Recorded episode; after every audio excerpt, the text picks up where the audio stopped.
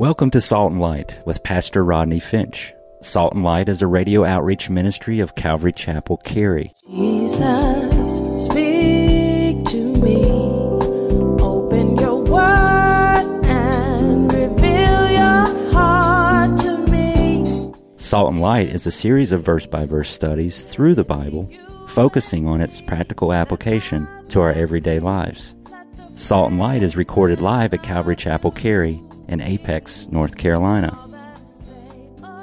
Stay tuned. At the end of the program, we will give you information on how to contact us, so be sure to have a pen and paper ready. Today, Pastor Rodney will be teaching from the book of Matthew, chapter 8. So grab your Bibles and follow along. Now, with today's teaching, here's Pastor Rodney. So far, we've heard a lot of preaching from Jesus on the person of the kingdom. We talked about this in chapter 1 through 4. We've been talking about the person of the kingdom. And then in chapter 5, bring you up to date here. Chapter 1 through 4, we've got the person of the kingdom. And then in chapter 5, we have the principles of the kingdom. The Beatitudes. You remember, blessed are the poor in spirit, for theirs is the kingdom of God, and Jesus is giving the disciples the Beatitudes. They're not the do attitudes. They're the Beatitudes. We need to be these things in the power of the Holy Spirit in chapter 5. And then in chapter 6, we saw the priority of prayer in the kingdom.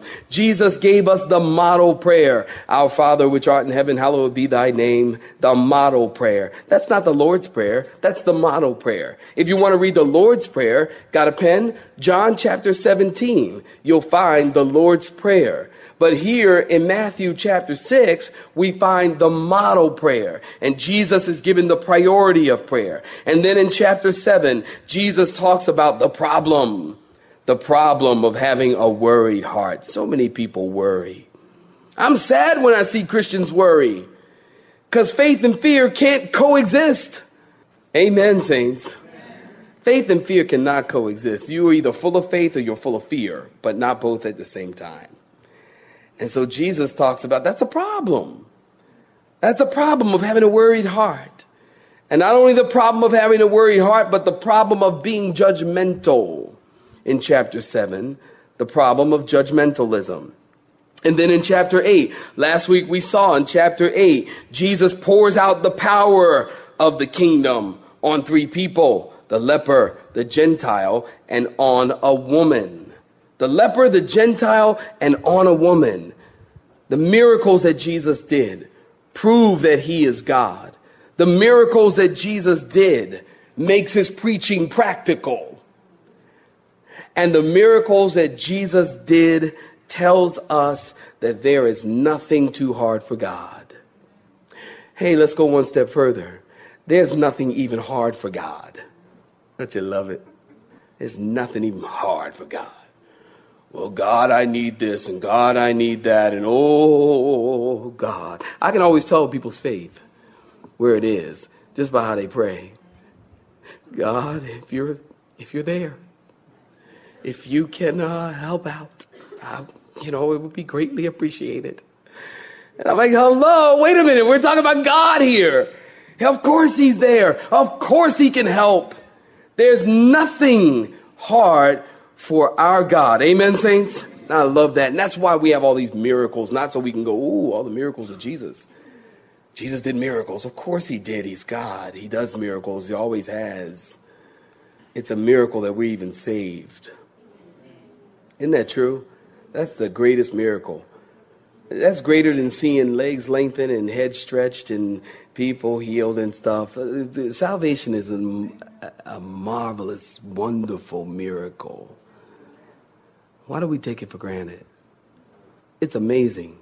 People looking for signs and wonders. Hey, look in the mirror. You're saved. This is God's grace and it's a miracle. Amen.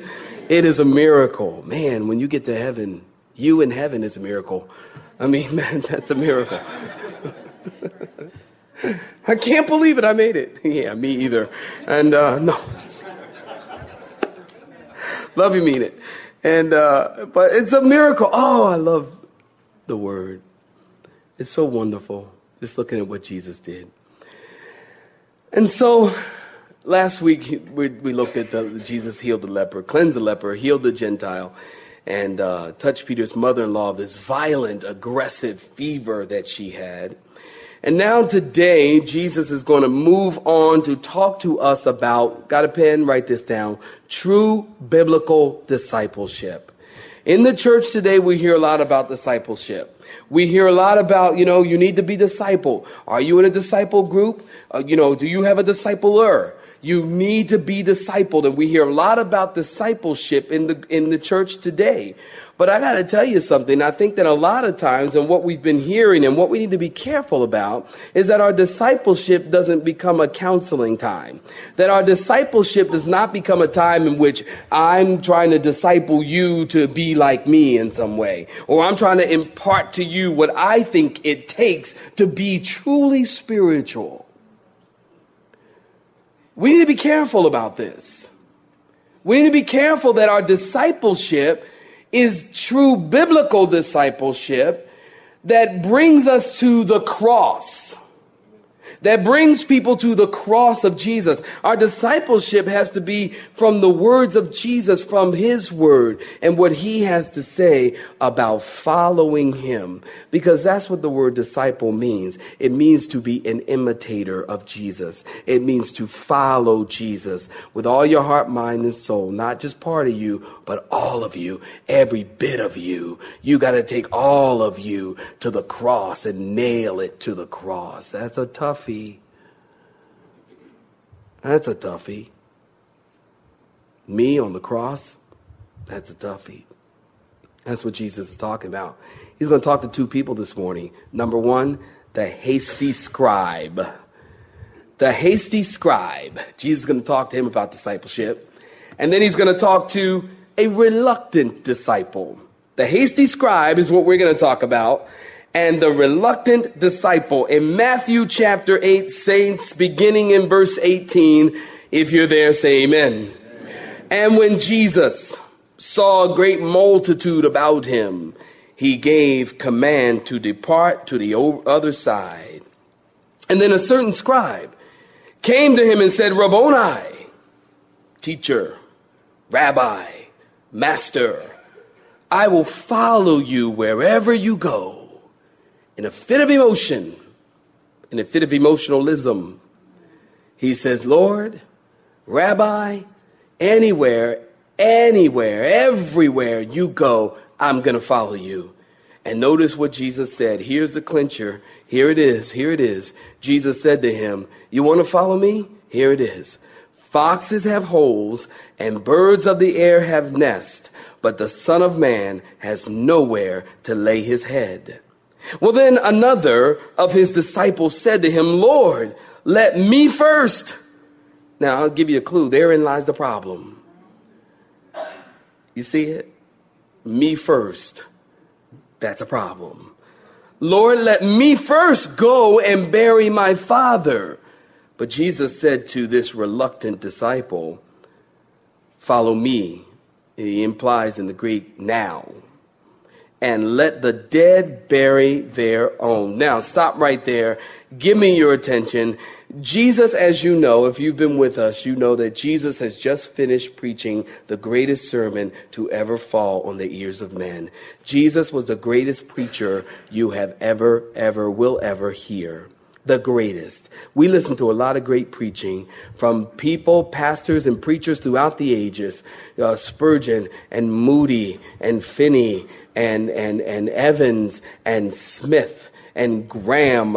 And we hear great, great, great, great, great preaching throughout the ages. But I'll tell you something there's no preaching like the preaching that comes from the greatest preacher who ever lived, and his name is.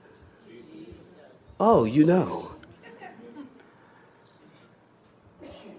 And so he's up on the mountain and he's preaching to his disciples giving them the Sermon on the Mount. When he's done preaching, he comes down from the mountain, and there are thousands of people gathered around. And they're all crowding around him, and Jesus doesn't want this kind of PR. But people are all gathered around him, and here comes through the crowd, weaving through all of these people, unclean, unclean, unclean, as the leper makes his way to come to Jesus so that he can receive a touch from Jesus that Jesus might make him clean. And he comes to Jesus and, and he says, Lord, if you're willing, he says, make me clean. Jesus said, I am willing, touched him, and he was clean. And then the centurion came to him and said, My servant is sick. And Jesus said, He's healed now. And just like that, his servant was healed. And then Peter invited Jesus to lunch because Jesus had been preaching a lot, and you get hungry after you've been preaching after three services every Sunday. You know what I'm saying. And Peter says, Hey, Jesus, come on over. Come on over to lunch. Well, Jesus goes with Peter, goes to his house, and he finds his mother in law. And she's got a very bad, violent, aggressive fever. And Jesus touches this woman and heals her. And guess what she did? She got up and she served them. What does that tell us? That tells us whenever you're touched by Jesus and you're truly touched by Jesus, you want to serve him. You, you want to serve him. Nobody has to disciple you into serving him. You just want to serve him, Lord. I want to serve you. I want to give you my life. I want to give you my heart. I want to give you everything I have, Lord. My time, my efforts, my money, everything. I just want to serve you. Why? Because you touch me. That's all. Thank you for touching me. I want to serve you. And that's what this woman did. She served him. And then the crowds, they just kept coming. And they were big crowds and thousands of people continued to gather around Jesus. And, and, and Jesus seeing the multitude, he says, Hey, let's go to the other side. And then this scribe comes up to him. And apparently, obviously, this scribe has been impressed by the miracles and the healing and the lame people walking and the lepers being cleansed and the demons being cast out. This man was surprised, this scribe. And in a fit of emotionalism, the scribe says, Lord, I'll follow you anywhere and everywhere you go. Now understand something, scribes, intelligent people. Very intelligent, very bright. The scribes were educators. They were teachers, teachers of the law. And generally, scribes, there's lots of scribes talked about in the New Testament, but generally you find the scribes that are talked about in the New Testament, they hated Jesus. They were antagonistic toward Jesus. The Pharisees were antagonistic toward Jesus. The Sadducees and the scribes, they didn't like Jesus and they sought to antagonize him. But this scribe, is very different than all of the other scribes because this scribe who was trained in the Torah is now saying, Jesus, I'm not antagonizing you. I now want to follow you. Why? In a fit of emotionalism, I'll go with you. Sound familiar? In a fit of emotionalism, uh, God, I'll serve you. God, I'll do whatever you want me to do. Just don't send me to Africa to be a missionary with all the bugs. God, I'll do whatever you want. Just don't do. How, how do we do that? God, I'll do whatever you want. Just don't do this and don't do that and don't do this and don't do that. But other than that, I'll do whatever you want. It's amazing how we do that. And the scribe was no different. Now, many people follow Jesus for many different reasons. Some follow him because of the miracles, because they're curious. And some follow him because of his teaching, because they're convinced. And still yet, there are some who follow him because they want to be true disciples. They're committed. Curious, convinced, committed. Which one are you? Why do you follow him?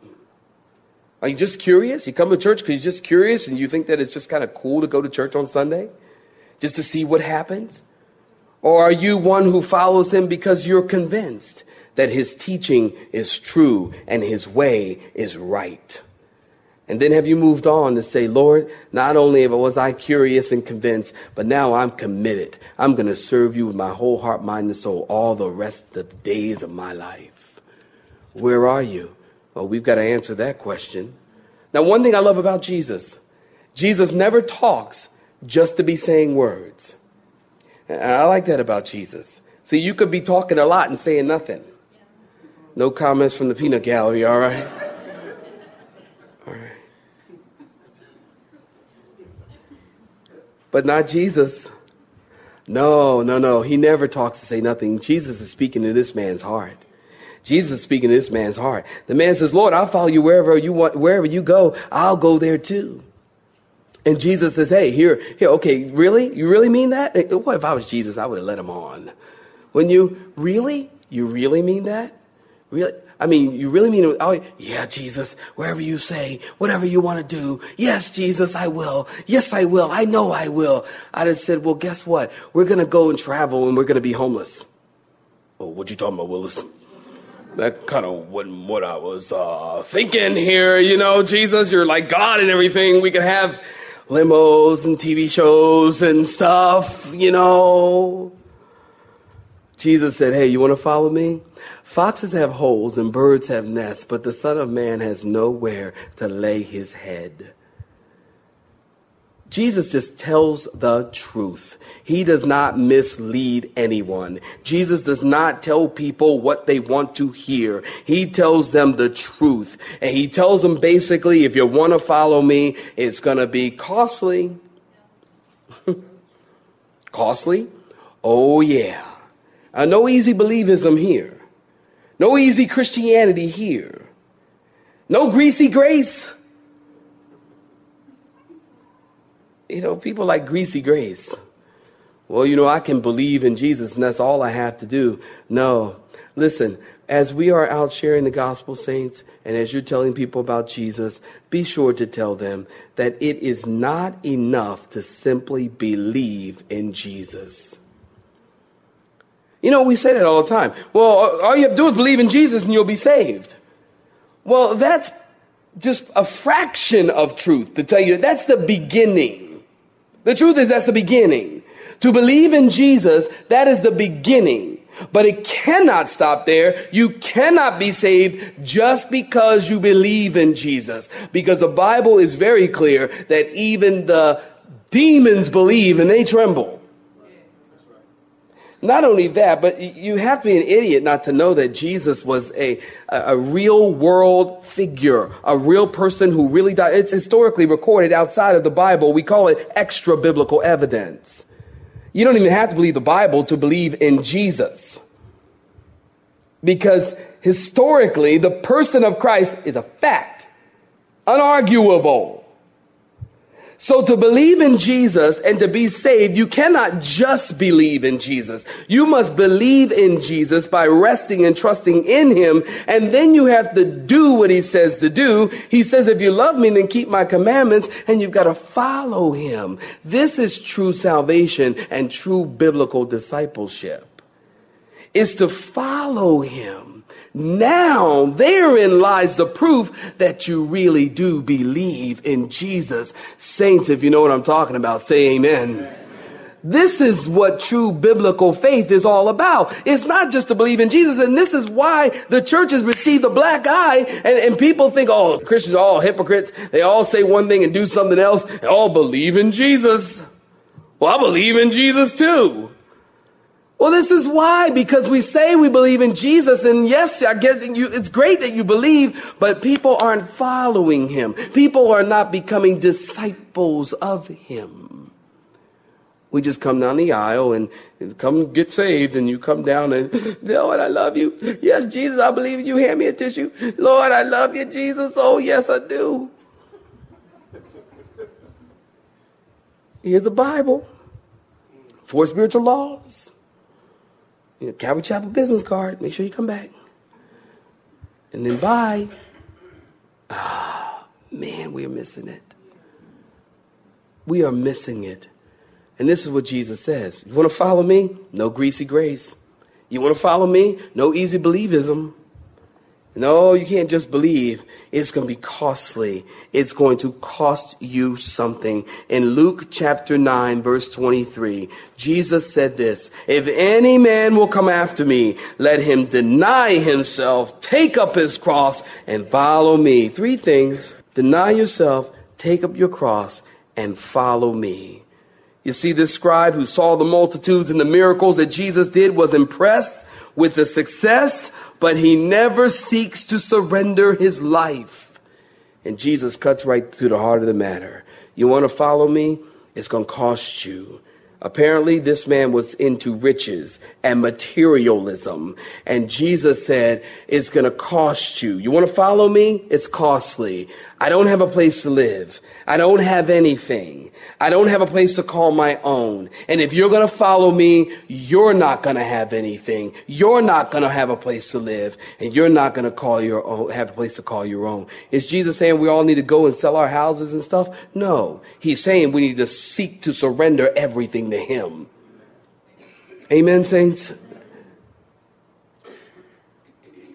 Just, Lord, here it is if we're going to be true disciples, is what we're talking about. Jesus didn't have anything.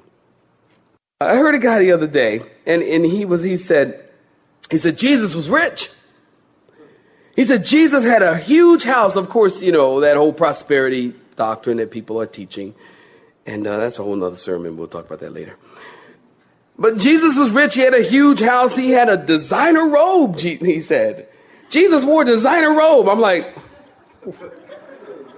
Okay. And where'd you get that from? And, you know, Jesus had designer robe and he went into it because it was made of one seam. And in those days, something being made of one seam and it was designer and all this stuff. I'm like, one seam? That's because they didn't have that much thread. And you got to make it work. You know what I mean? I mean, you can't be getting all custom. You know what I mean? Like, you know, Hugo Boss robe. You know what I mean? It's ridiculous. And I'm like, Ay, ay, ay. What are you saying? I mean, wait a minute now. Read your Bible. Because in the Bible, look, when Jesus came in the world, he didn't even have a nice, sterile, clean hospital to be born in. He was born in a stable, and he was placed, he didn't even have a place that have, have like a little baby warmer. He didn't have a baby warmer. He had a manger that wasn't even his. When Jesus rode into Jerusalem on a donkey, guess what? He had to borrow it because he didn't have one. When Jesus was in the upper room celebrating the Seder feast and the Passover with his disciples, guess what? He had to borrow the room because he didn't have one. Jesus was most certainly not rich. he had to borrow the grave that he was buried in on Joseph's new tomb. Now, of course, he only needed it for three days, so I mean, he just just kind of give it back to him.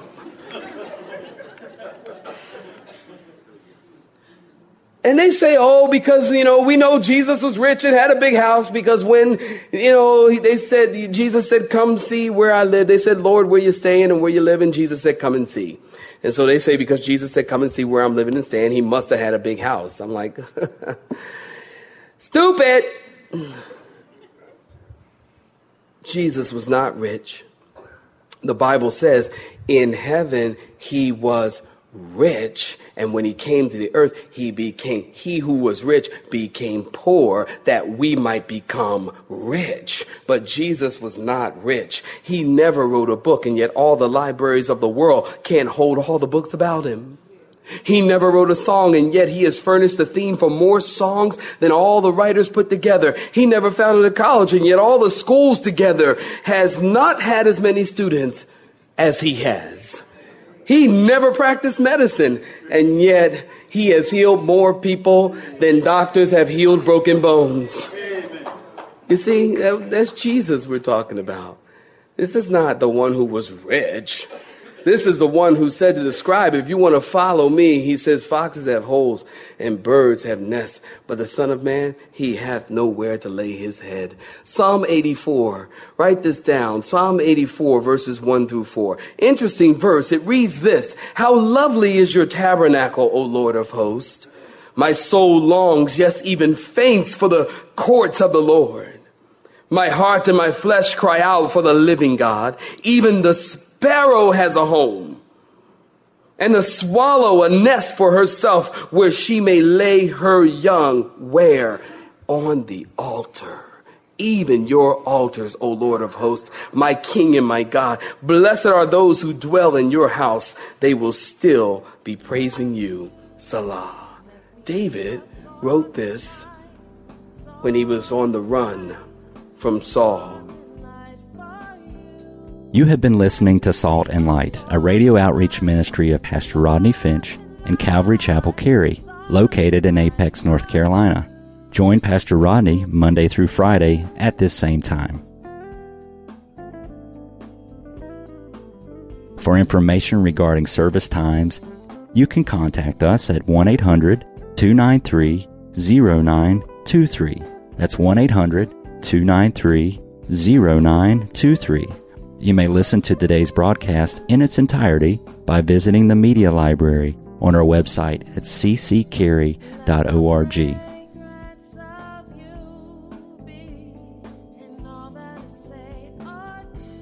We would like to thank you for tuning in to Salt and Light and pray that you have been blessed. Until next time, may you be salt and light.